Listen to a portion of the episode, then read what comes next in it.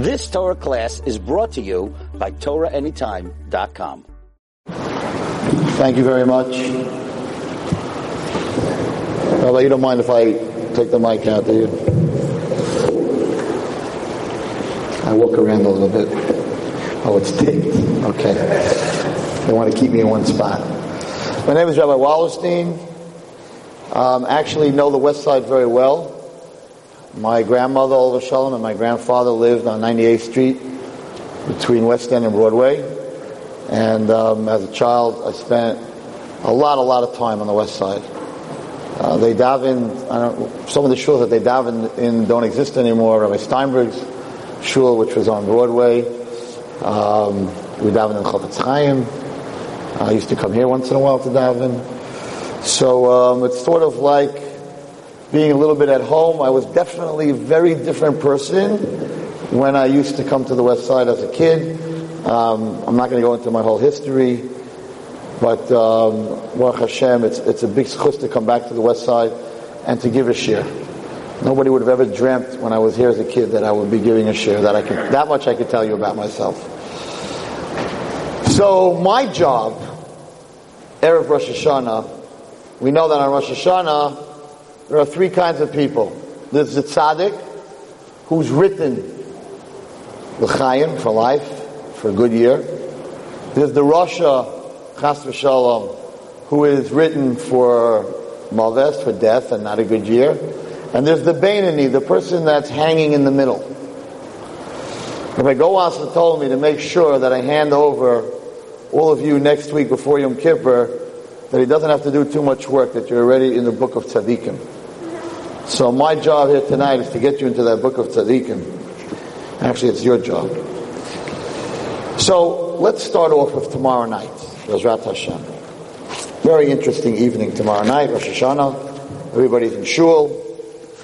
And we all wish, thank you very much, Rabbi. We all wish each other Shana Tova, a good year, you should be written. Come home, we, we, we wish our wives and our children a Shana Tova. Then we come to the table, and there's the Simone de Milsa, they're called, the, the signs, the things that we do. Rosh Hashanah at night, every little kid, I was in yeshiva this morning, Baruch Hashem, I was with, in, with the kindergarten kids, and they were all singing Dip the Apple in the Honey. You all know that. As you get older, the song changes. When you're young, it's Dip the Apple in the Honey, make a bracha. You get older, it's Dip the, it's dip the Apple in the Honey, I want to make a lot of money. It depends, you know, what age group you're in, but they're still singing Dip the Apple and the Honey. So we go, we come home, we make Kiddush, then we take an apple, and we dip it in the honey, and we make a Bori Priya Eitz, and we say Yehi Ratzon. Yehi Ratzon L'fanecha Hashem Elokeinu Elokei Avoseinu. Should be the will before you, my God and the God of my forefathers. Shetechadesh Aleinu Shana Taivu Masuka. You should give us a new year, a good year, and a sweet year. Does anyone in this room know how that works? A whole year, you did every sin that you could possibly do. You are so, not, I'm not talking to anyone here. Just giving you an example. You are so bad, rotten to the core. You haven't done a good thing a whole year. You come home, you take an apple, you dip it in honey, and you say, Hashem, I want to have a good year next year. You know why? Not because I'm doing tshuva, not because I feel bad, not because I'm going to stay up the whole night crying about what I did. No! Because I dipped an apple in the honey. That would make life much easier if we could do this every day. Come home, do whatever you want. Before you go to sleep, dip the apple in the honey, say Hashem, Yiratzayim, you should give me a good year and a good day and a good week. How does this work? We're doing this since we're little kids. Does anyone in this room ever think, how does this work? Because I dipped an apple in the honey, Hashem's going to give me a, a, sweet new year? Doesn't it have to do with my averos and my mitzvos? And there's a whole judgment? All right, onward. So if that works, we take out sweet carrots. I don't know how many Sfardim. Last night I gave a shiur in Queens, Bukharian Shul. So we're talking about eating the head of the lamb instead of eating the head of the fish. Okay, it depends on, on what your, what your, what your minhag is. But the minhag is, right, we all do this. Some of us do it. We eat sweet carrots. Sweet carrots. My grandmother, my great grandmother, my mother, my mother-in-law, they all make sweet carrots for Rosh Hashanah. Right? Okay. I forgot to turn my phone off. I can't talk about cell phones tonight. I was going to let you have it about cell phones, but if my phone's ringing, Hashem mean don't don't talk to me about cell phones. All right, we won't. So, why do we eat sweet carrots? Because the, the Shulchan Aruch, talking Shulchan Aruch now, says that a carrot is called merin. In Yiddish, it's called merin. Merin means to multiply. So we eat sweet carrots. Kitzur Shulchan Aruch says this. Because in Yiddish it means multiply. So what do we say to Hashem? I'm eating a sweet carrot.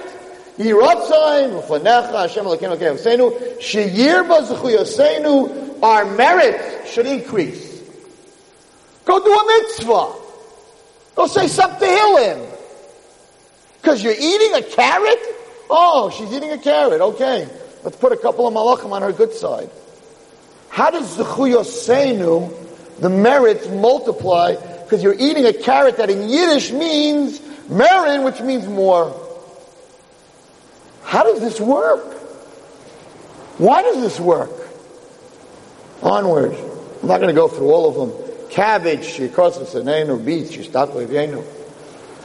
Pomegranates.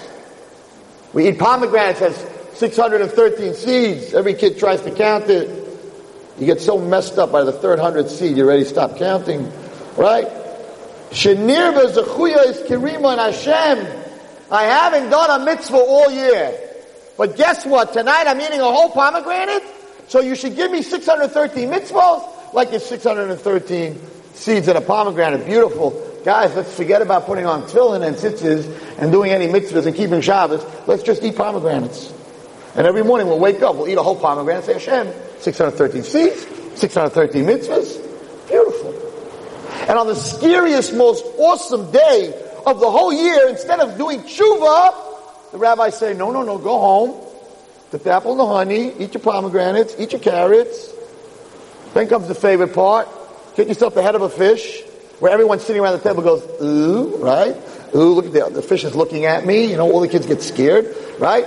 The head of a fish, take a little piece of the head of the fish, eat it, and say, this year, I should be at the head, not at the tail. Because you ate a piece of the head of a fish. I think everyone in this room got the question. What is going on on Rosh Hashanah night? And it's much deeper than we think. Next question. I'm going to answer all my questions with one answer. Next question. Why an apple? An apple is not one of the Shiva Min and one of the seven special fruits of Israel. So if I'm going to sit on Rosh Hashanah and I'm going to take out a fruit, shouldn't I take out one of the seven fruits of Israel? Aren't those the seven? Those are the seven holy fruits. An apple is not in there. Take out a date. Take out a fig. Why do you take out an apple? And where do you dip this apple? You dip it in honey. Because honey is sweet. Dip it in sugar. Why honey? And if you're going to tell me that Devash is the gematria of Av Harachamim, my father who has pity, that's why we use Devash. That's what the Shulchan Aruch says. It's, the, it's.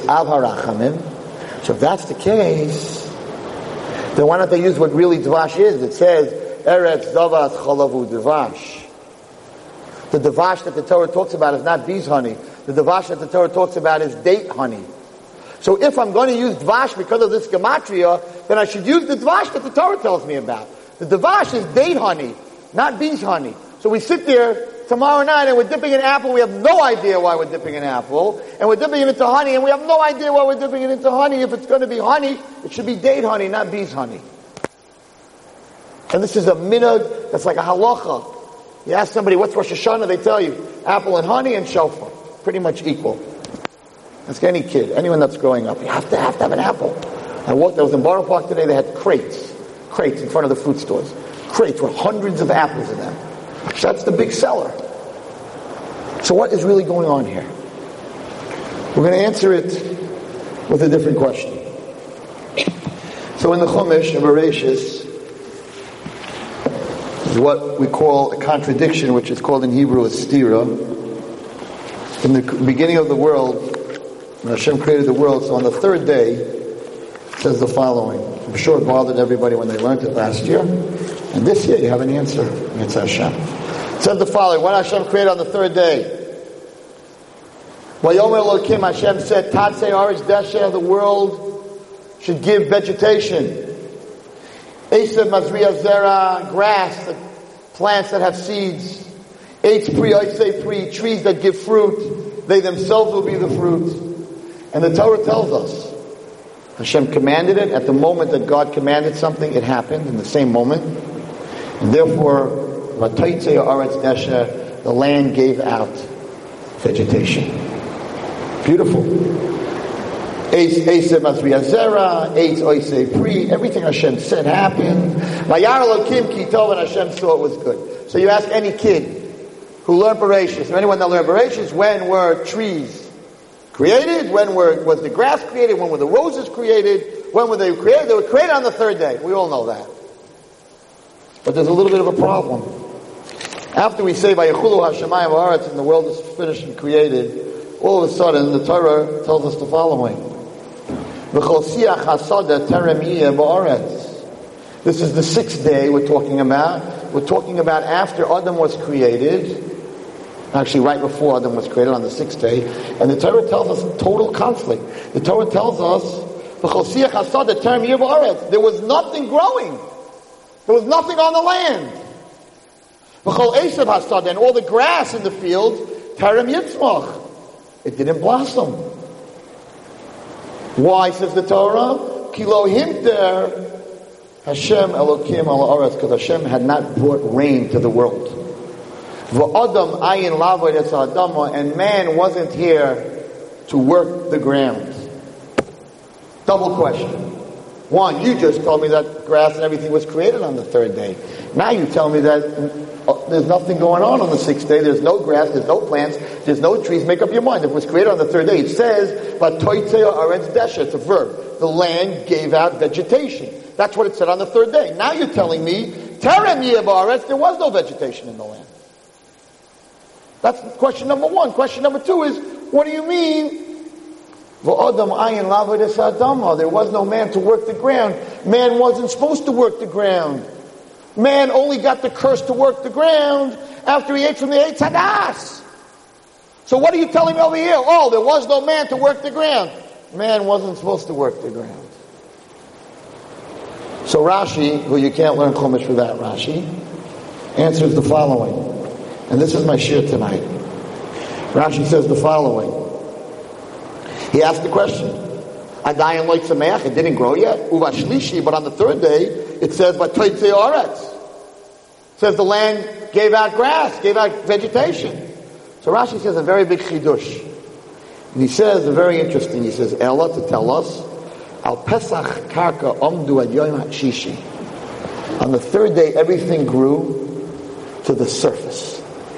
In other words, all the trees, all the flowers, all the grass, everything grew, everything pushed, push, push, push, push, till it got to the surface of the world, of the ground, and there it stopped dead.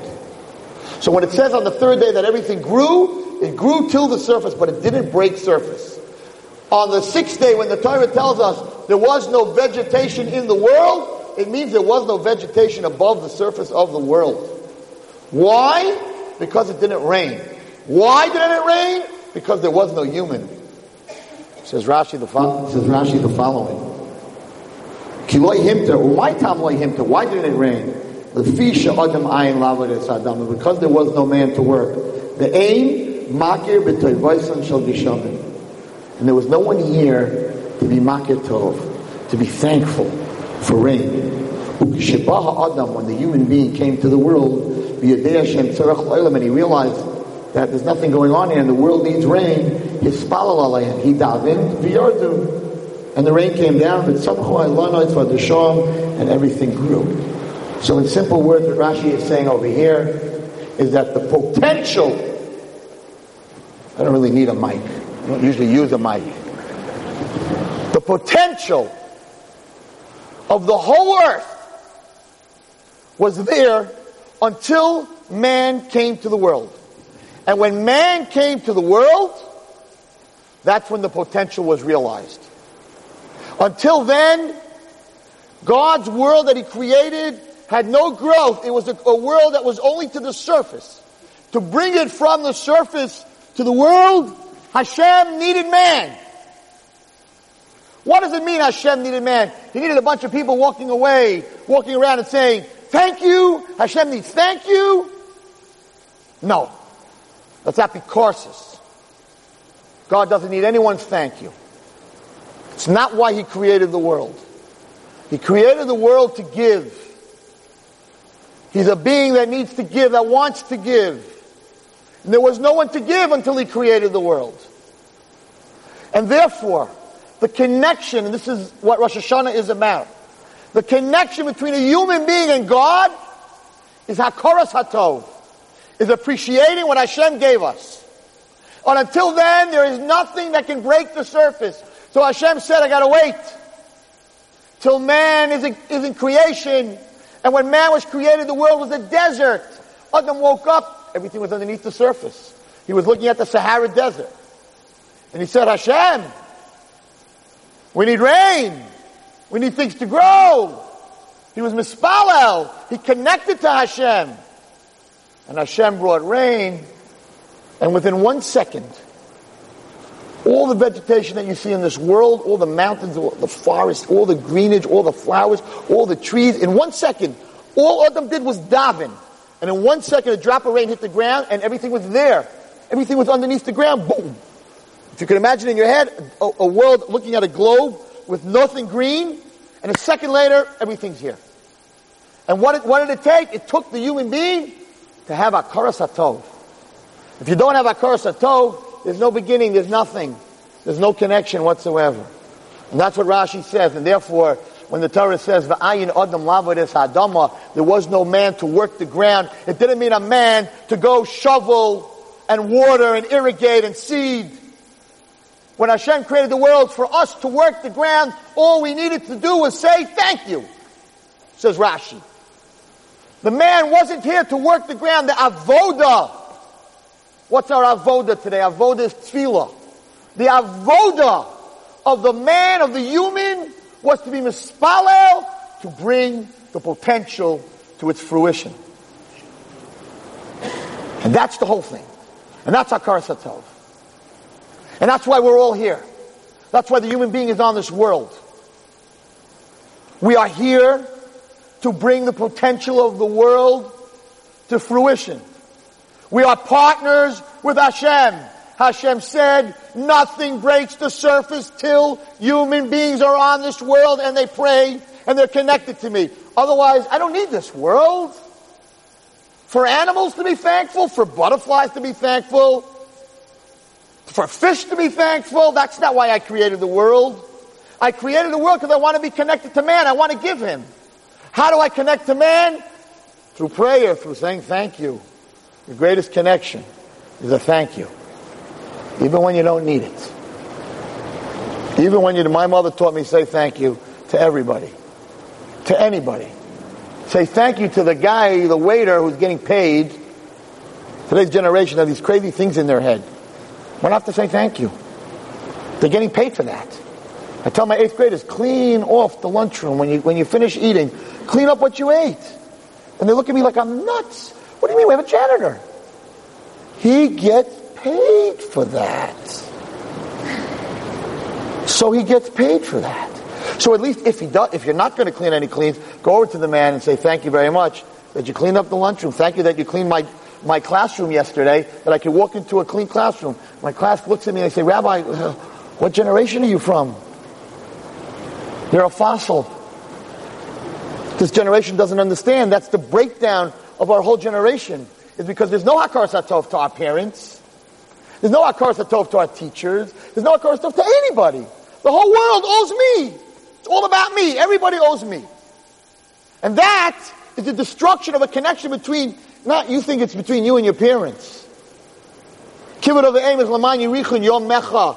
Not to make your parents' life easier, they should live longer. That's not what the Torah says. The Torah says that you should live longer. Why? Because the whole reason you are in this world is to be connected to God and to make this world a better place. And if you're disconnected from someone that diapered you and burped you and took you to the doctor and stayed up all night, and this person's in front of you, and you see them and you feel them, and you don't appreciate them, how are you going to appreciate a God that you don't see? So Akash Baruch Hu says, kibbut of the aim has to be in the first five of the Ten Commandments. Because it's going to end up, if you don't take, if you don't have a Akaras Tov, you don't appreciate your parents, it's going to end up you don't appreciate me. So it doesn't go in the five between a person and a person, it goes in the, the five between me and you. So what's the, what's the, what's the breakdown in our generation that everyone's so far from God? What's the breakdown? First we lost God, or first we lost our parents? First we lost our parents. Not first we lost God. A child that has no hakaras hatov for their parents, or their teachers, or when people do, do, do things for them, how are you going to be connected to God? The minute God does something you don't like, it's over. Your relationship is over. You do, what you give me what I need, I pray and it shows up. God, you're good. Yeah, every parent is not, the, I'm a parent, I'm not the perfect parent. We make mistakes. But you have to focus on what the person does good for you, not on what the person does bad for you. What kind of marriage would that be? I always, when I talk to my, to my boys and to the girls about, about shidduchim, that there's two kinds of marriages. One, the guy comes home after a day's work and he says, Oh, Chana, I gotta go turn on the game. I gotta go sit in my, my easy chair. If you knew what happened in the office today, oh my goodness, there was a fight and, and, and they blamed it on me and, and I don't know if I'm gonna even be able to keep my job, my head. Oh, okay, I don't want, keep the kids away from me. I don't want to hear anything. I need quiet. Of walks and says, Hey, you think you had a bad day? You know Chaim got kicked out of yeshiva today and had to run down to school and had to wait two hours outside the office? You had a bad day? My day makes your day look like sunshine. And he goes, yeah. I see your day and one. The car was towed. On top of what happened in the office, my car was towed. Ah, office towed. Do you know what happened between me and my friend today? We broke up a friendship of 20 years. And here they are, three hours never, the guy's starving, she's starving, and they each one arguing, my day was worse. That's one marriage. The second marriage, the guy comes home, new, oh, you look tired. I'll do supper tonight. I know it's a fantasy. I know, I know, I know, I know. okay, okay, okay, girls, all right. I'll buy supper tonight. All right, let's be fair. You look tired. You look like you had a hard day. She's like, no, no, no. You work so hard. You take care of the family. You, you, no, no, no. I'm going to make supper. And they argue for three hours. They're still hungry for three hours. They argue. Each one says, no, no, I'll do it for you. And the other one says, no, I'll do it for you. So that's the perfect marriage. Where each person sees the other person's pain. And I'm going to show you this marriage in the Torah. Everything is in the Torah. A marriage is based on Hakaras HaTov. A good business relationship is based on Hakaras HaTov. Partnerships. I'm a businessman. I teach half a day. I'm in business for 30 years. Partnerships are based on looking at what the other guy does for you. Most partnerships, guys, we know don't work. Because you're always looking at the other guy and saying, I'm doing much more than him. Why should he get half the money? And the other guy's saying, I'm the money, so he has some brains. But I'm the money. Without the money, there's no deal. And these partnerships end up falling apart. Because each one's looking at what I bring to the table. They have no akar to tell for what the other guy is doing. Any relationship between, any relationship, and between us and God has to be based on Hakar Satov, on focusing what the other person does good for us. And that's what HaKadosh Baruch that's what Rashi says. You want something to grow? It can all be there, your potential. Everyone in this room, many of us, none of us have reached our potential. Because we're always growing. There's crazy potential I can't get into tonight. In every Jewish neshama and every soul in this room, there's crazy potential if you understood your potential. And I hate that word because my teacher wrote it on the back of my report card every single semester. He has great potential, but he's not, not up to it. I said, don't write that word anymore. My father opened up a company. What did he, do, what did he open up? A plastic bag company? Potential Unlimited. That was the name of his company. My mazel. Everything is potential. Everyone in this room has crazy potential. Everyone has trees and flowers and everything at the surface. But to bring it out, there has to be a karsatov. And the Torah goes on, and it's the most unbelievable example.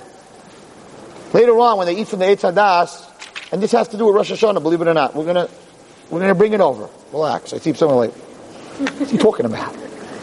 Okay, listen carefully. They eat from the Eitz Hadas. What happens? HaKadosh Baruch Hu says to Adam, Vayikra Hashem Elokim Adam. Where are you? Where is the Adam? Where are you? Do you know where you are? Where are you? Who are you? What did you become? You just did an Aveira. You changed. Totally changed. You're not the same person. Ayeka, where are you? So, Adam doesn't want to tell Hashem exactly what happened. He says, we're hiding. I heard your voice. I realized I was naked. I got dressed. Hashem says, again, a very important in discipline of children. Rabbeim and parents have to know this. It's not right away. Let them say what they did wrong. Don't walk in and say, you did this, you did that. Hashem didn't walk in and say, Adam, why did you eat from the tree? Where are you? Why are you hiding? How do you know you're hiding? Till he finally gave it up. It's much better when you discipline someone and they give it up than when you accuse them. Okay. So, what does Adam? So Hashem says, right? Who told you? He asked him as a question. Could it be that you ate from the tree? Nah, you didn't eat from the tree. You wouldn't do something like that. And the Adam said, yeah, this is where we started, guys. Ha'isha! Not my fault. I didn't do anything wrong. That woman, that woman. Asher nasata imadi. Interesting word, imadi. And that hurt him a lot. nasati imadi, he nasnali min ha'etz v'oichel. Okay, fair answer. He said to Hashem, he answered the question. Hashem said, who gave you to eat from the tree? He said, my wife, who you gave me. Right? He didn't do anything wrong. He didn't lie. He said the truth. Rashi rips them apart. And Rashi says that we see from here, Asher nasati imadi, right? Kan kaifa b'toiva. Because he said this, he denied good. He's a kaifa b'toiva. He's a person who doesn't appreciate anything. Now, if you look at the pasuk, what did he say? Hashem said, "What did you do? You ate from the tree." He said, "Well, sort of, but it's not my fault. The lady that you gave me, she gave me from the tree." Did he lie? Did he say anything not true? Do you see? Do you see kafir toiv here? He used the word imadi. Imadi means with me. Why did God create woman? God created woman that man should not be alone. It is not good for a man to be alone, believe it or not. It's not good to be a bachelor. Not Rabbi Wallerstein, the Torah says it. Not good for a man to be alone. It's not good for a woman to be alone. But the Torah says it's not good for a man to be alone. So, Hashem said it's not good for them to be alone, so I am going to create a woman to be with him, imadi. So the whole reason I created the woman is that she shouldn't be lonely. That he shouldn't be lonely. Now he comes back, what does he say to Hashem? He should have said to Hashem, my wife gave me from the tree. That would have been fine. He didn't say my wife gave me from the. That woman that you gave her to me that I shouldn't be lonely, look what she did to me. Oh, you're throwing back at me the, the toiv that I did for you? You're a kafri toiv. You're a kafri toiv. Look what's going to happen to him. So he should have just said it was my wife. But instead of saying, Listen, Hashem, you gave me a wife. She's wonderful. She's a great girl.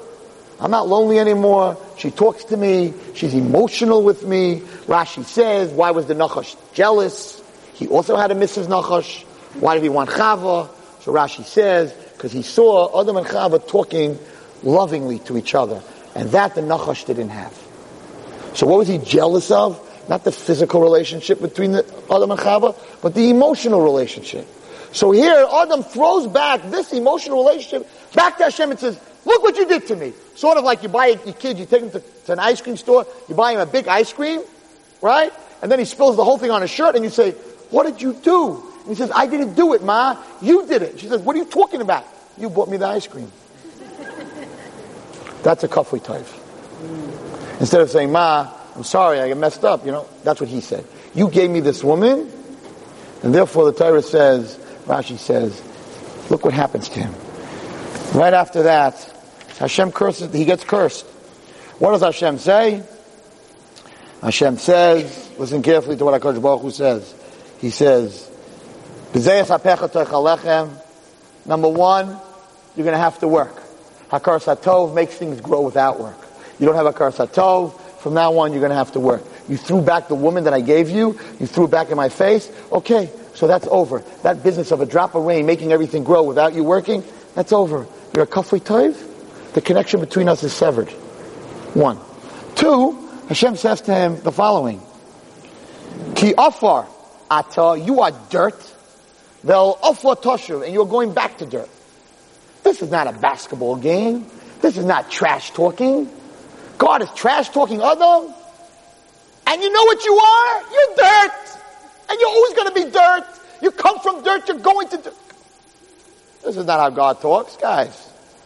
This is our God. This is Hashem talks. What's going on over here? Trash talking Adam. You're dirt. You're going to be dirt. You're always dirt. You came from dirt. You're going to dirt. We learned this pasuk. Do you understand this? How Hashem talks?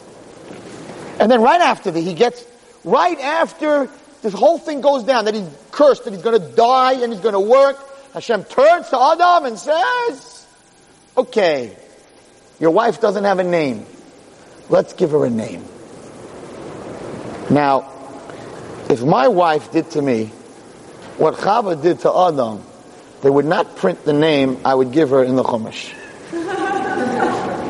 she, she killed him. He was going to live forever. He was going to play golf for the rest of his life, guys. Never to work again. Because of her, he's going to work, he's going to sweat, he's going to die. Now you want me to give her name? Hashem, give me three, four days. I got to calm down A couple of beers, you know, then I'll give her the name. But right now, I'm not in a good place.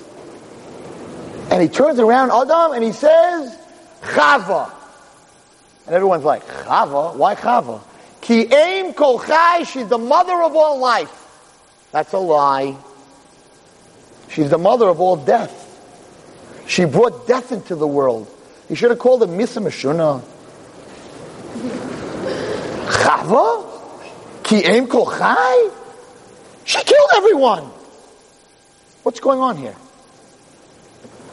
Adam realized he made a very huge mistake. When he was, when he was kafui toiv, when he went against the good that Hashem did for him, he realized he made a big mistake. Hashem said, you're no longer Adam. You're no longer the man I created on this world.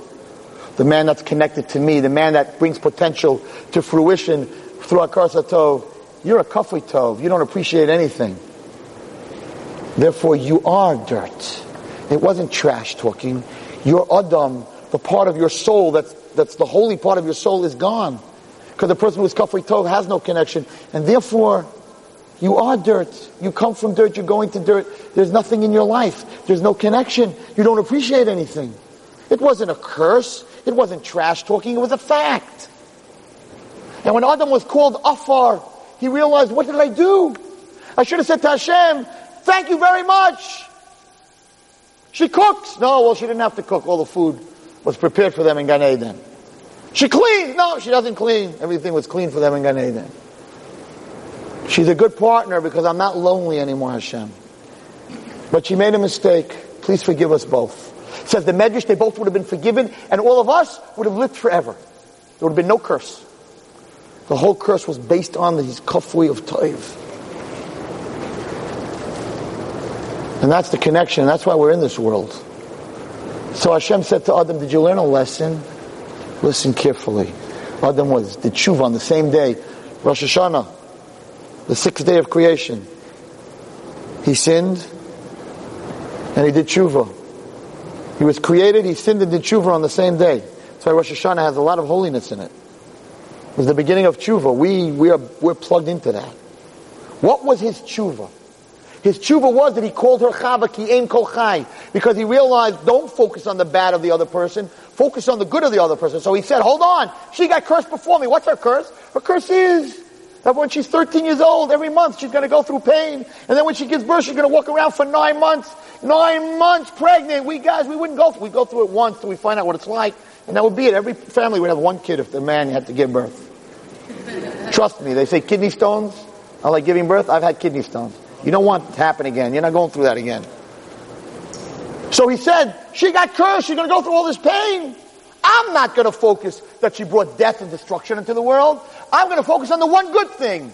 She's willing to carry my children and to go through all this pain. Ain't kochai.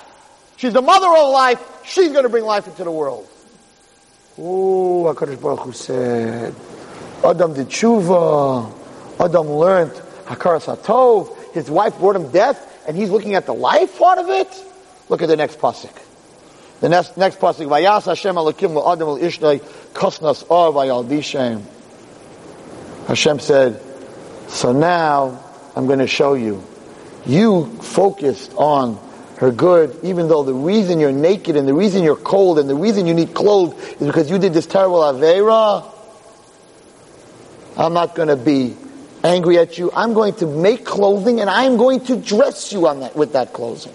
And the next pasuk Hashem says, "Vayayim Hashem Elokim, hey no Adam, he became man again." Sukkim, no big midrashim here. He became Adam. He's no longer Afar. Ka'achad mimenu wadas toivara. He's like one of us. Hashem was talking to the Malachim. He understands what Akaras HaToiv is. Look, he called his wife Chava. He called her Aim Kochai. And that's the connection. Of Rosh Hashanah, you want to get connected to HaKadosh Baruch Hu, it has to start, everybody here, it has to start with Akaras HaTov. We are the connection between this world and the physical world and the spiritual world. And that's what Rosh Hashanah is all about. And therefore, on Rosh Hashanah, it's not Yom Kippur. You should fast the whole day. No. Think about it. Rosh Hashanah, I'm getting judged. They write something bad. Yom Kippur's appeals court. Anyone who's a, a lawyer in here knows appeals court is 10, 8%, 6%. You have a very little chance. So on Rosh Hashanah, we should do all the fasting and stuff. Let's get into the book right away. Why are we playing games? Because Rosh Hashanah is the anniversary of the creation of man. Man was created that Hashem would do chesed in this world. Man was created to connect this world with the next world. And therefore, how do we connect an apple to the next world?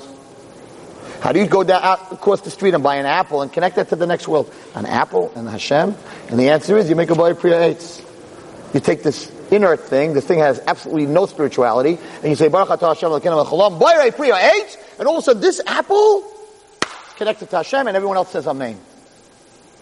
And Hashem says, that's why I created you. I created you to take an apple and make it spiritual. Therefore, take the apple. Why an apple? Because an apple, it says a human being is considered Eitz HaSada. In Shir Hashirim, Shlomo HaMelech calls the Eitz HaSada state tapuchim. The field, and it's brought down in Kabbalah, Rizal talks a lot about it, state tapuchim, the, the, the field of apples, and therefore us as human beings are compared to a tree. What kind of tree? An apple tree. Therefore, when you take the apple and you dip it in the honey, you're taking a human being, you're taking yourself, you're taking a physical item, and you're dipping it into sweetness, and you're saying that my life should be dipped into sweetness the whole year. Why honey from a bee? Beautiful terrets. A bee is not kosher. The derivative of anything that isn't kosher is not kosher. Pig's milk is not kosher. A bee is a sheretz. It's a bug. You eat it, you're over, you're, you have at least 12 averas. For some reason, the bee is the only thing.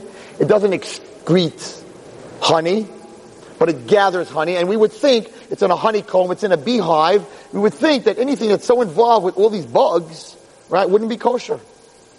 Why is honey kosher? It's against the, the main rule of what is kosher and what isn't, because a bee's whole life is to help the world. It pollinates flowers and fruit trees, and it's busy as a bee. All it does all day long, pollinate and pollinate and give out sweet. Pollinate and pollinate and give out sweet. That's all it does. It doesn't know anything else. And God is making a statement, and God is saying that anything that its whole life, all it does is work for me, is work for my world. How could the product of that thing be not kosher? How could the product of something that its whole life, all it does is keep this world going, pollinate the world? How could something like that, the derivative of that, not be kosher? And anyone that comes to shul, Uh, every Shabbos we make a Mi Shebeirach, and we say, Kol ice cream tzibur, anyone who works with the tzibur, Kosh Baruch Hu Yishalim Skarom. God will pay you. Why only by tzachei tzibur God will pay you? One answer is that tzachei tzibur, no one else is going to pay you. That's one answer. But the real answer is because a person who works at tzachei tzibur, he's a bee. He's busy going, let me help this lady, let me help this person, let me do tzedakah, let me learn with this guy, let me do this chesed, let me help this, let me help that, let me help this, let me go visit my grandmother, I don't have to go to the hospital, let me help my parents. So he's very busy, he's very busy. Because Baruch Hu says, I have to, you're my bee, so don't worry about your kids. People are busy with tzachit tzibah, they're worried about their kids, they don't have so much time. Because Baruch Hu says, the, the derivative, what comes from you, has to be sweet, has to be honey. So a person who's very busy helping other people, don't worry. Don't worry. You can't, from you can, nothing can come out, even if you're a sheretz. Nothing can come out from you that's not going to be good. And therefore we sit specifically Rosh Hashanah night and we say, HaKadosh Baruch Hu, I wasn't so good this year. Maybe I'm a sheretz like a bee. I'm a low life. But Hashem, I helped this one and I helped that one and I helped this one.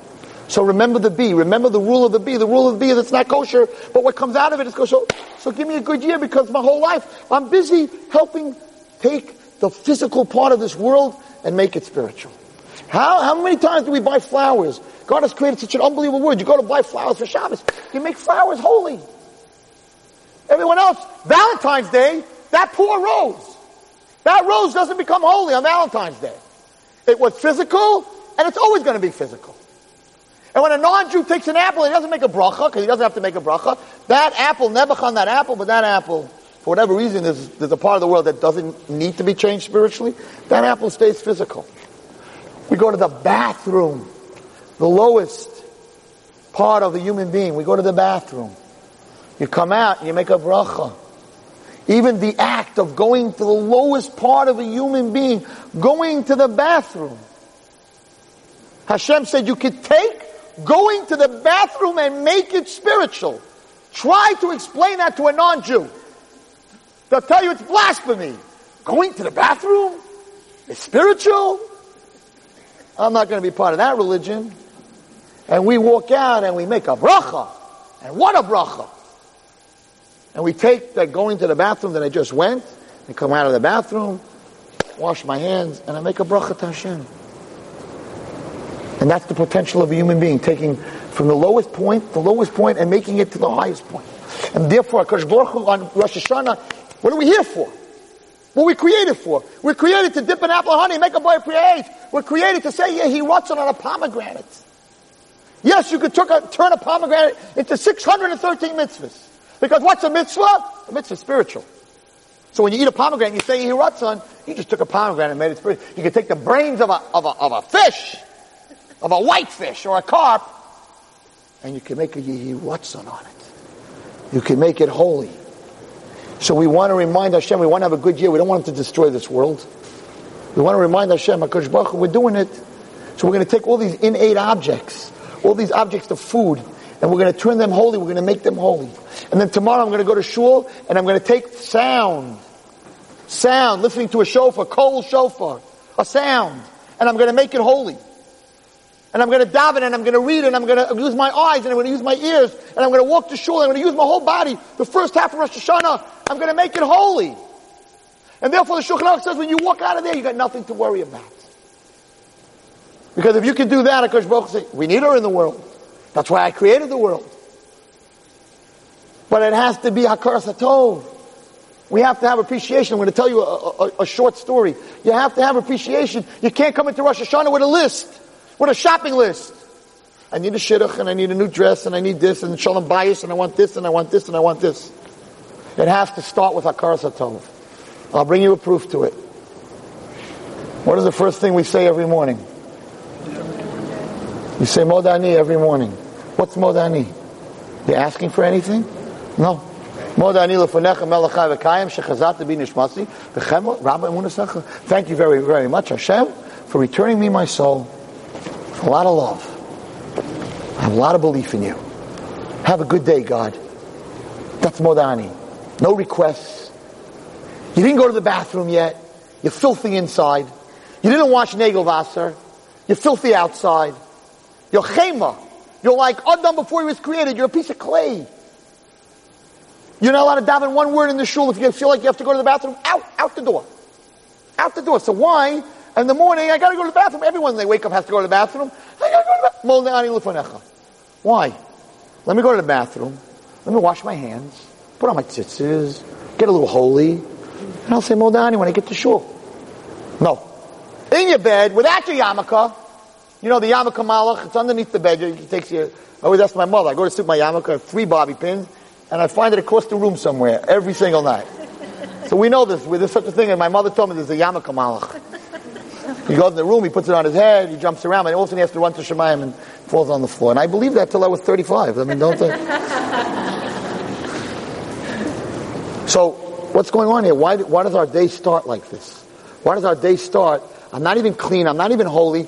Right away, thank you very much. And the answer is that if you don't say Moda'ani, all your other stuff, your tefillin and your tzitzis and your, and your ashayotzar and your tilas yadayim and your negovasa, meaningless.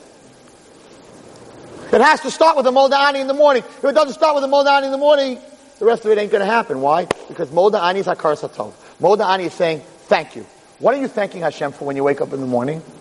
You're thanking Hashem that you're alive. That's it. What are you saying that? Thank you Hashem that I'm married? No. Thank you Hashem I have children? No.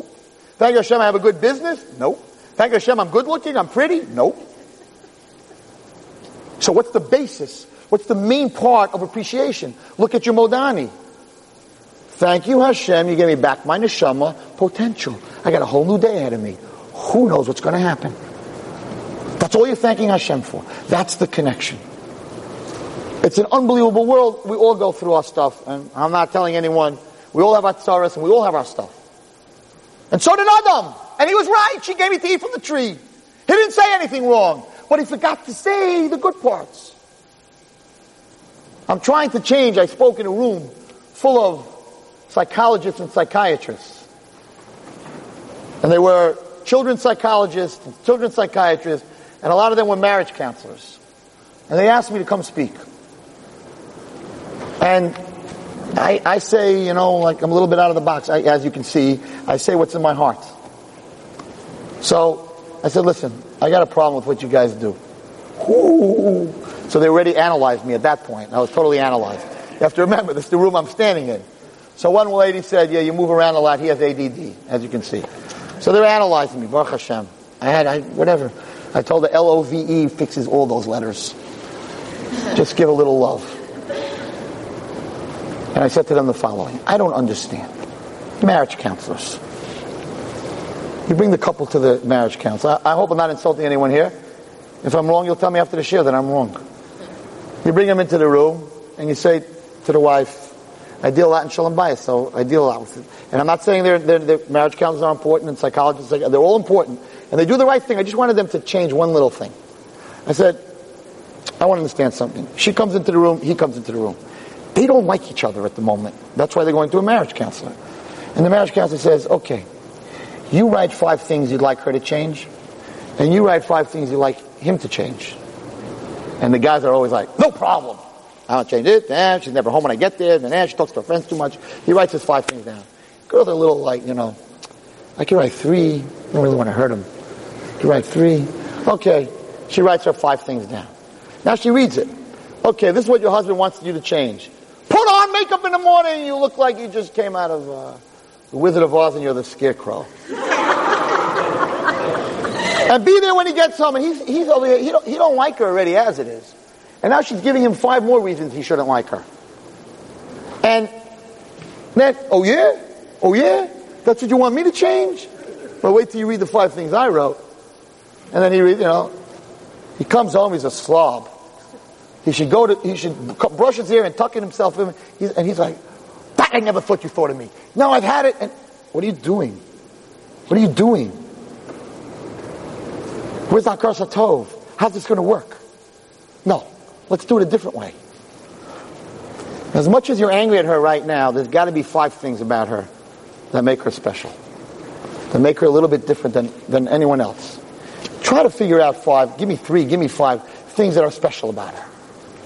And you, give me five special things about him. You know what? When they read this, you really, you really know that about me? It's a whole different scene. You're bringing two people together. You're showing Hakaras HaTov. So let's stop with the five bad things. Let's write down the five good things about the other person. Ki ein kochai. She brought death. I'm going to have to work the rest of my life. But she's willing to give birth. I don't have to. That's my focus. And the same thing with children. Don't ask the children, tell me what your parents do wrong to you. Tell me what your parents do good for you. This generation is so busy about what the other person does wrong to me. Let's start focusing on what the other person does right for me. Sure, your teacher's mean, and sure she did this. But one day, when you weren't feeling well, she spotted you and she said, you don't look well. I'm going to call your mother. I'm going to take you home. Everybody forgets about that. And that's how we disconnect from HaKadosh Baruch Hu. And therefore, first thing we do in the morning, to train ourselves. You may have had a bad day. You may have had a bad night. Hashem, I'm alive. I'm alive. I have crazy potential. I'm going to see colors. I'm going to smell things. I'm going to hear things. It's wonderful. I'm alive. People run to movies. Everyone's going to the movies. Movies are fake. What are you going to see? Some guy in, in California came up with an idea and he wrote a story. And why did he write the story? Because he cares about you? No, to sell tickets. I'm not going to write it the way you want. I'm going to write it the way I want so I can sell more tickets. So why do they show movies in the dark? Because the minute you turn on the light, the movie's over. Hashem put a huge projector and a beautiful movie for all of us. It's Rosh Hashanah, everybody. He created a world. It's not a movie, it's real. We're running to see the fake world, it's real. And you're the actors, everyone in this room. We are the actors in this world and He gave us colors. And He gave us food and He gave us ear. And He gave us to hear music and to talk and to have emotions. He gave us so much. And we're running out of the world, turn off the lights, put on my video. I don't like this world. I'm going to go into the fake world. What are you doing? That's why he brought us here. That's the connection. That's Rosh Hashanah. That's what next year Hashem's going to look at you and say, I want her still in my world. Because she's running to a movie? She's running out of my world? That's why I should keep her in my world?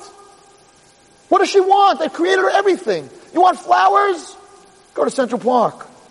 Go to a flower store. When the last time you walked to a flower store and counted all the different colors in the flower store? Roses, this red, that red, that red, this red, tulips a different red. What does Hashem do? There's nothing else to do. Let's color. Because Baruch put us into this world. He made us a beautiful, beautiful world. Yes, there are tsaras. I'm not telling you there aren't. But that's why we're here, and we're asking for another year. So you want to know the secret of getting another year and having a good life? Dip the apple in the honey. Take the physical human being and put him in the Devash. Put him in the sweetness. What's the sweetness? The sweetness is this world. That's what Rosh Hashanah is all about. I'll tell you a very big secret, and I'll leave you with this. A very big secret in Tefillah. And about Modani. There's a little boy this goes back before this time. Now you go, you want to buy a newspaper. Where do you buy a newspaper? You go to the newspaper stand across the street on Broadway and you buy yourself a newspaper. In the old days when I was growing up, there was a thing called a newspaper boy. He used to get up at 4.30 in the morning, had a big basket in front of his bicycle, piled up the newspapers, and you'd hear a clunk every morning at 4.30 when that thing hit, hit your door. Some of the greatest football quarterbacks, some of the greatest baseball players, were newspaper boys as kids, and that's when they realized they had a good arm.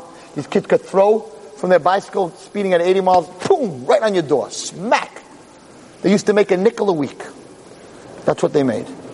Get up at 4.30 in the morning. Well, there's this little cute kid. He's all of eight years old. He used to do, he was a newspaper boy. And he delivered newspapers all over his city, but his city was the capital of the country. And the king lived in that city. And the king at 4.30 in the morning was sitting in his garden, quiet. A whole day everybody's bothering war, not war. This guy did this, this guy did this. Can you do this for me? Can you do this? A whole day everybody's nudging the king. 4.30 in the morning, the king's sitting in his, his garden with his gate, quiet, having a little tea. And this little boy would drive by every morning. And he would say, King, you're the man. You are the man. You are the king. I love you. And, and, and we have such a beautiful school I go to. And, and my basketball team is so great. And all the kids, we always talk about you. You're the best king that ever lived. Have a good day. And he would give him the newspaper, of course, he wouldn't charge him, and he would ride off on his bicycle. And the king would smile every morning. Cute kid. Now one day, this kid's father, they were, they were very poor, that's why he was delivering papers. They were very poor. His father was a big potato farmer. And he used to sell his potatoes very cheap for the peasants. He used to sell his potatoes very cheap. The prime minister of the country also was a potato, had a potato farm. He called in this boy's father and he said to him, listen, you're selling it too cheap. You got to raise your prices. He said, I can't. I sell it to the poor people. If I'm going to raise my prices, they're going to starve. I can't do it. And the prime minister said, if you don't do it, you're going to pay a big price. I can't do it. And he went home. Two days later, the police come and they arrest this, this boy's father. And they throw him into the deepest dungeon. They had a real bad dungeon. And once you're thrown into the dungeon, you're finished. They don't give you to eat. They don't give you to drink. Four days, five days, you're dead. But the boy's father wasn't upset because he was, through his potato, he was a good friend with the Minister of Interior. And he called his friend, the Minister of Interior, says, you gotta go to the king and get me out. I never did anything wrong. I don't know why they arrested me. Go to the king and get me out. And the minister says, eh, me and the king, I'll get you out. So he comes to the palace, he gets past all the guards, he's the Minister of Interior, and he comes to the door of the king, and he's about to knock, and there's the prime minister. He says, what are you doing here? He says, I gotta go speak to the king. Why do you have to speak to the king? Ah, there's a guy, you don't know, there's a guy in the dungeon, I gotta get him out. He goes, oh, I'm really sorry, but the king, we're preparing for war. The king's not going to see anyone for three months. He goes, three months? The guy in three days is going to be dead. I can't help you. You cannot go see the king. The, the minister of interior comes running back. He goes inside. He tells the, the, the old man, he says, I'm really sorry. This never happened before. I can't get to the king. There's no way. The door's locked. The prime minister's standing. I can't get to the king. Ah, the prime minister's standing there. He warned me that he's going to get me for not lowering my prices. But it's okay. I got another friend and he calls his friend the lawyer. This guy was the king's lawyer, played golf with him every Sunday, and the lawyer showed him, he says, what can I do? He says, you gotta go to the king, you gotta get me out. no problem. I am the king's lawyer, and we play golf together.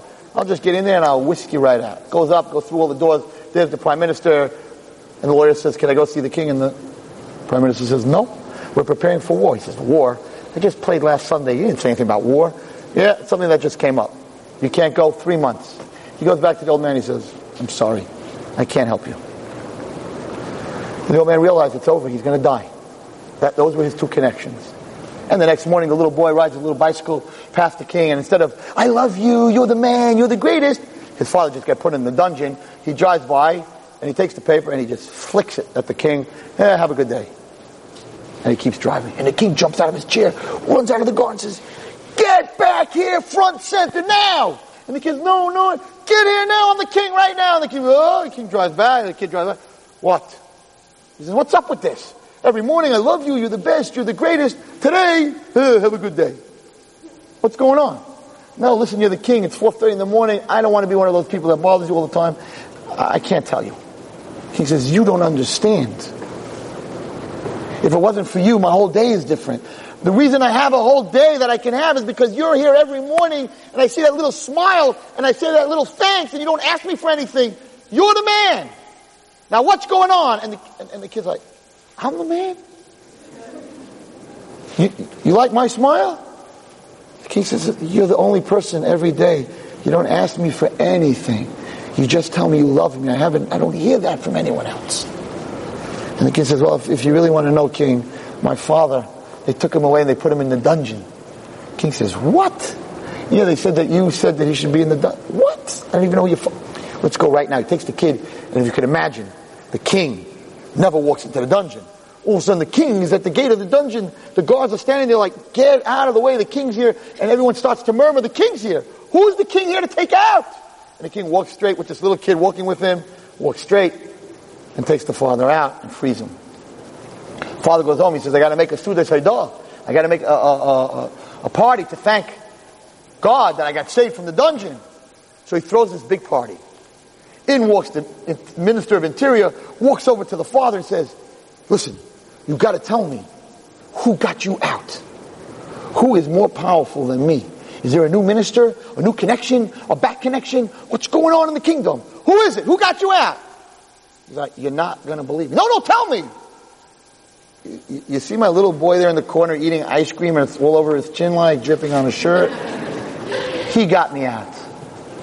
And the minister says, so you don't want to tell me. So you're in with them. You don't want to tell me who got you out? Don't tell me who got you out. We'll see when you need me next time. And he walks away. And the father's like, I told him the truth. What should I do?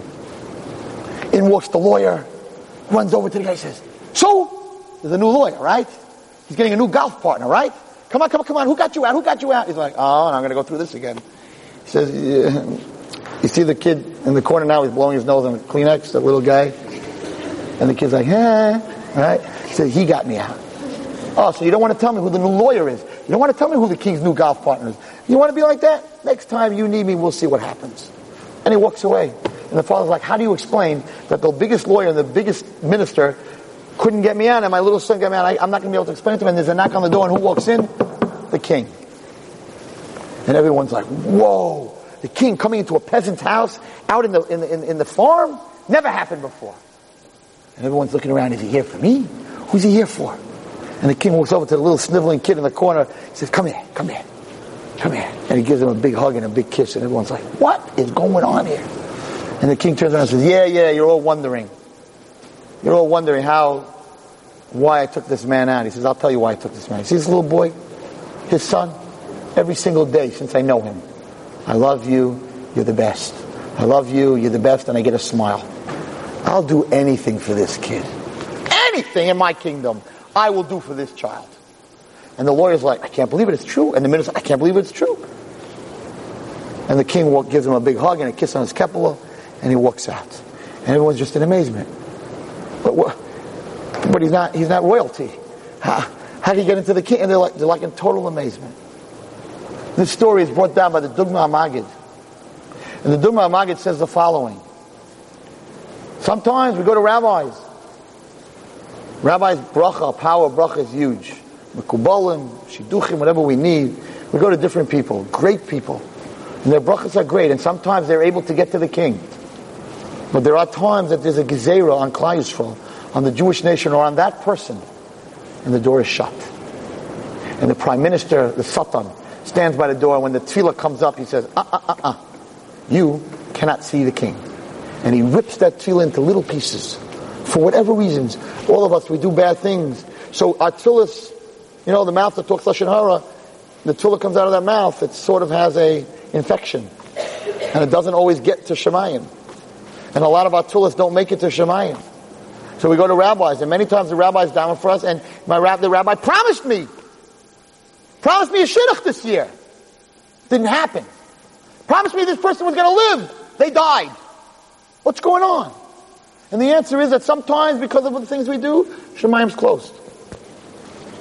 So the Sultan says, get depressed, everybody. Because your prayers don't always get to where they're supposed to go. So you know what? What's the use of praying? So Dubno Maggid says, how do you get around the prime minister?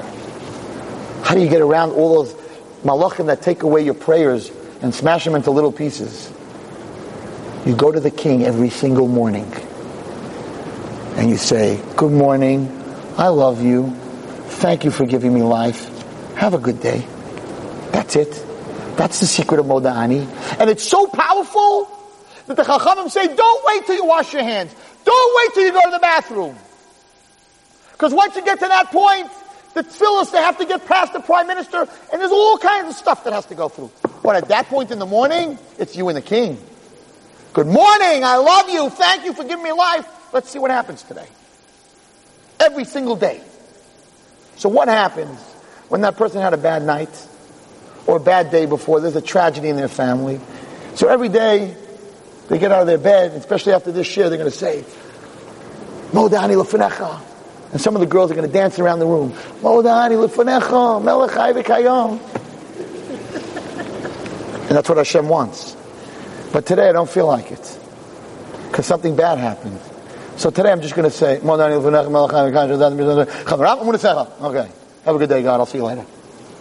Because I'm a human being and I had a very bad night and a very bad day before or something tragic happened in my family. I can't just get up and say, I love you, you're the best, you're the man. I just don't feel like it today.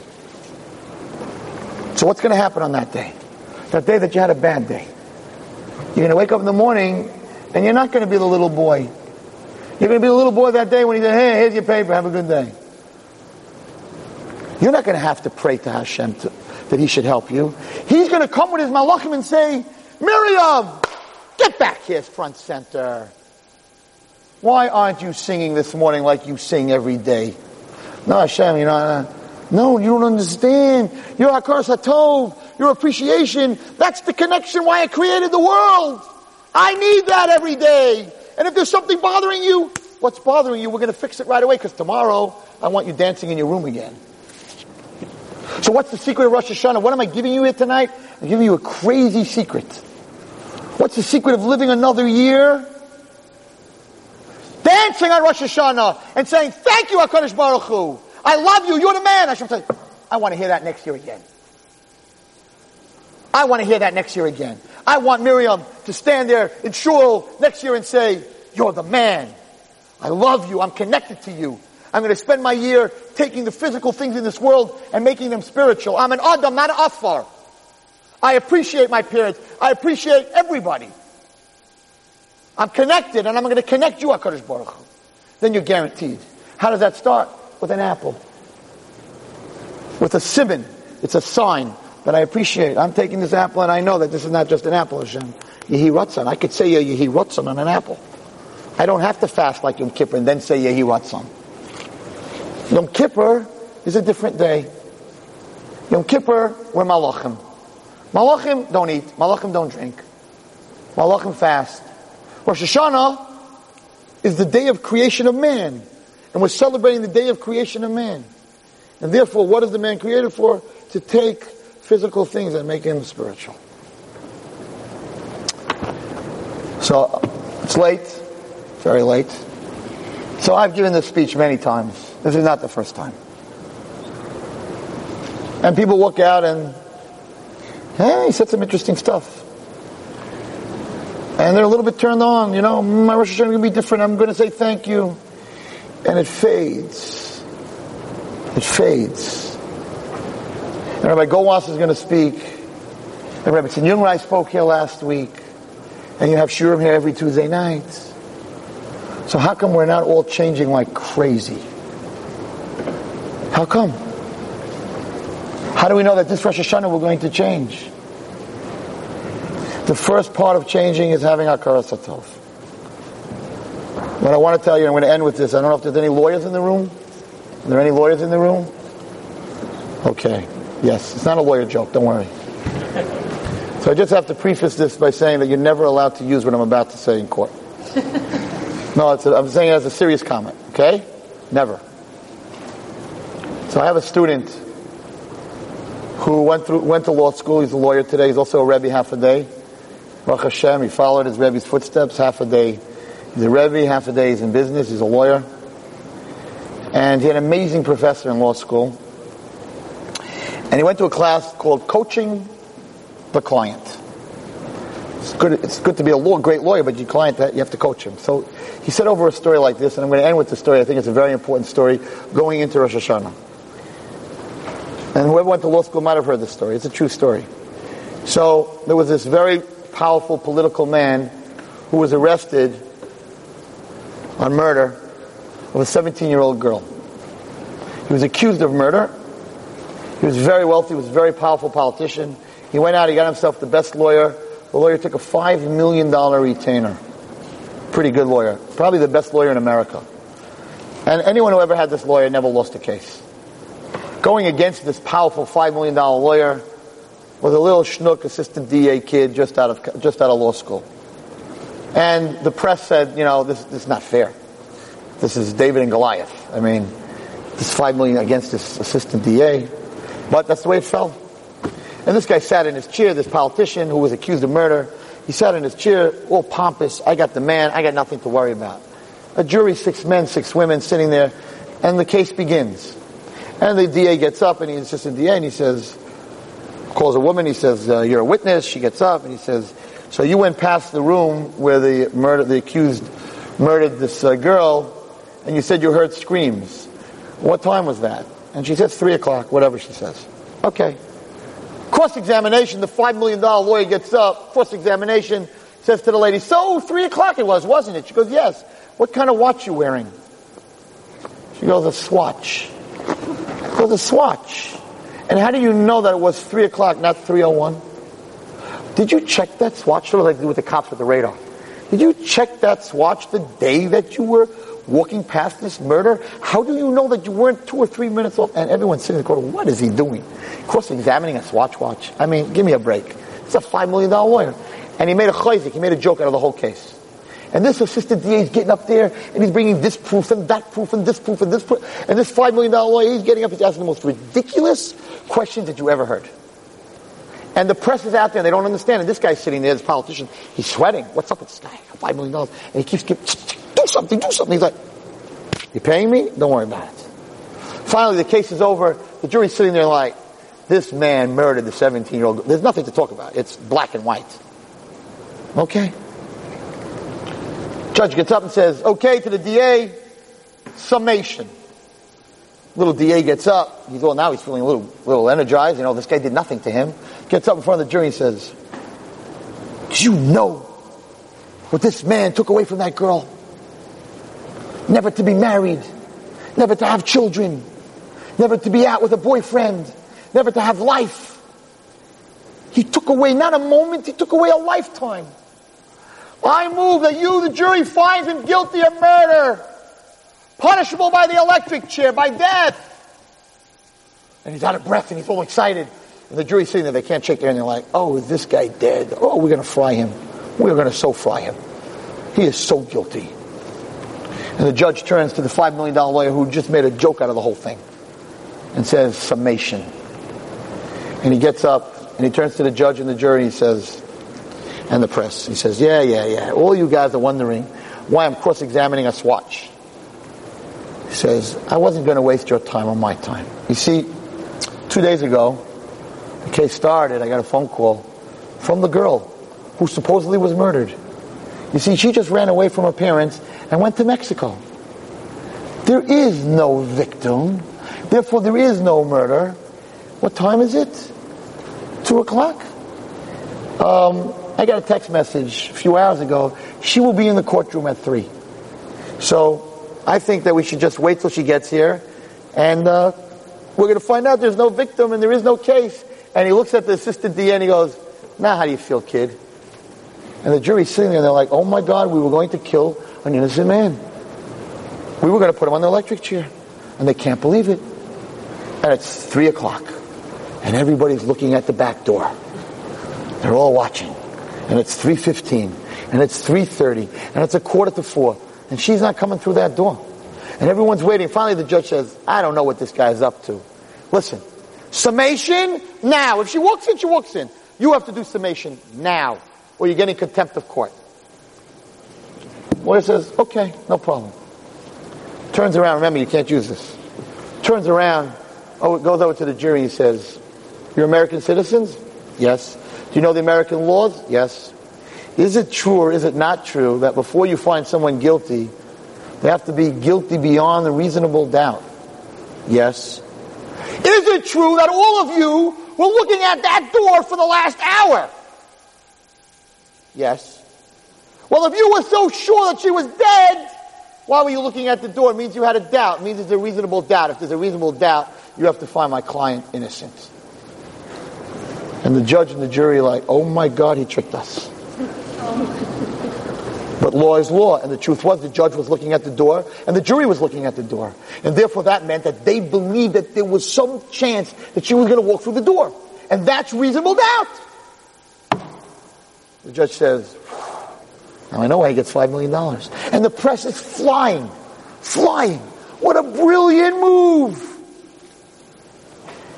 And the judge says, okay, go into the jury room, come back out. You know what you got to do. That's the law and you had a reasonable doubt, do what you got to do, and come back out.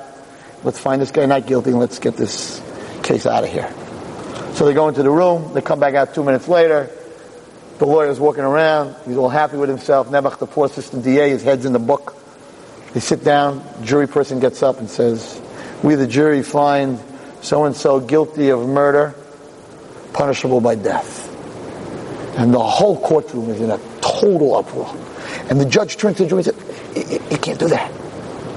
You, you guys are looking at the door. And the jury person says, We'd like to explain how we came to our verdict. She says, I'd like to introduce you, Mary, sitting next to me. And this young 19 year old girl gets up. She says, You see, I got them to go guilty. You see, when everybody was looking at the door, I was looking at him. And he didn't turn around once. From three o'clock till four o'clock, he didn't turn around once to look at that door. And the only person in this room that wouldn't look at that door is the person that knew she wasn't coming through that door. And the only person that knows that she's not coming through that door is the one that murdered her. So I wasn't looking at the door. I was watching him. And the lawyer, the $5 million lawyer, walk, runs over to his client and says, You idiot. if you would have turned around for one second and looked at the door, we'd be out the door. And therefore, the, law, the professor that was giving the class turned to the class and said, It's not good enough to be a good lawyer. You got to coach the client. He was a brilliant lawyer, but he didn't tell the client what to do. When I heard this story, it rocked me. And it explained to me something I never understood. You can get up and you can speak to people, and people can read and want to change. And you can tell them about potential. I could tell you about your potential and how great you are, and it still doesn't happen. And the answer is that so many of us hear this, but we don't turn around to look at the door. We don't believe the story that we're being told. It's very nice. Rabbi Wallerstein's a good lawyer. He gave a good share. Rabbi Goldwasser is a great lawyer. Rabbi Jungreis is an awesome lawyer. They're great. They give great speeches. But if you don't believe what I'm telling you tonight, the case is lost. You have to turn and look at the door. You have to look at yourselves. I could tell you potential, potential, potential, potential, but if you don't look in your heart and find your own potential, I'm wasting my time. I'm a good lawyer, but you don't turn around, the jury's going to say guilty. Rosh is going to come back guilty. You got to stand in front of Hashem and say, I believe I can connect to you. I have a Satov. I believe that I can take my life that's physical and turn it into spiritual. You have to look at the door. And that's why Mashiach's not here, guys and girls. We say every morning, I believe, I believe, B'vias HaMashiach, I'm waiting, I'm waiting, but I believe he's coming. And everybody says it, everybody says it. How many of us have a suitcase at the door? How many of us are really ready for Mashiach? When Mashiach comes, you have to be on a high spiritual level. You can't be walking out of a movie theater. What happens if the shofar blows and you're in the movie theater? What happens if you're in the club, in the bar? If you're on your iPod, what happens? You're not ready. Everyone thinks, Mashiach, it's just going to be wonderful. It's going to be beautiful. You have to be ready. You have to look at the door. If you really mean he's coming through the door, am I ready for him to come through the door? So most of us don't look at the door. We're like that guy. Good lawyer, good story. I believe Mashiach's coming. We want Mashiach now. Did you do something? Did you show Hashem Did you really believe he's coming? Did you change? Did you change who you are because you really believe it? No. That's what we have to do. We got to bring Mashiach, girls and boys.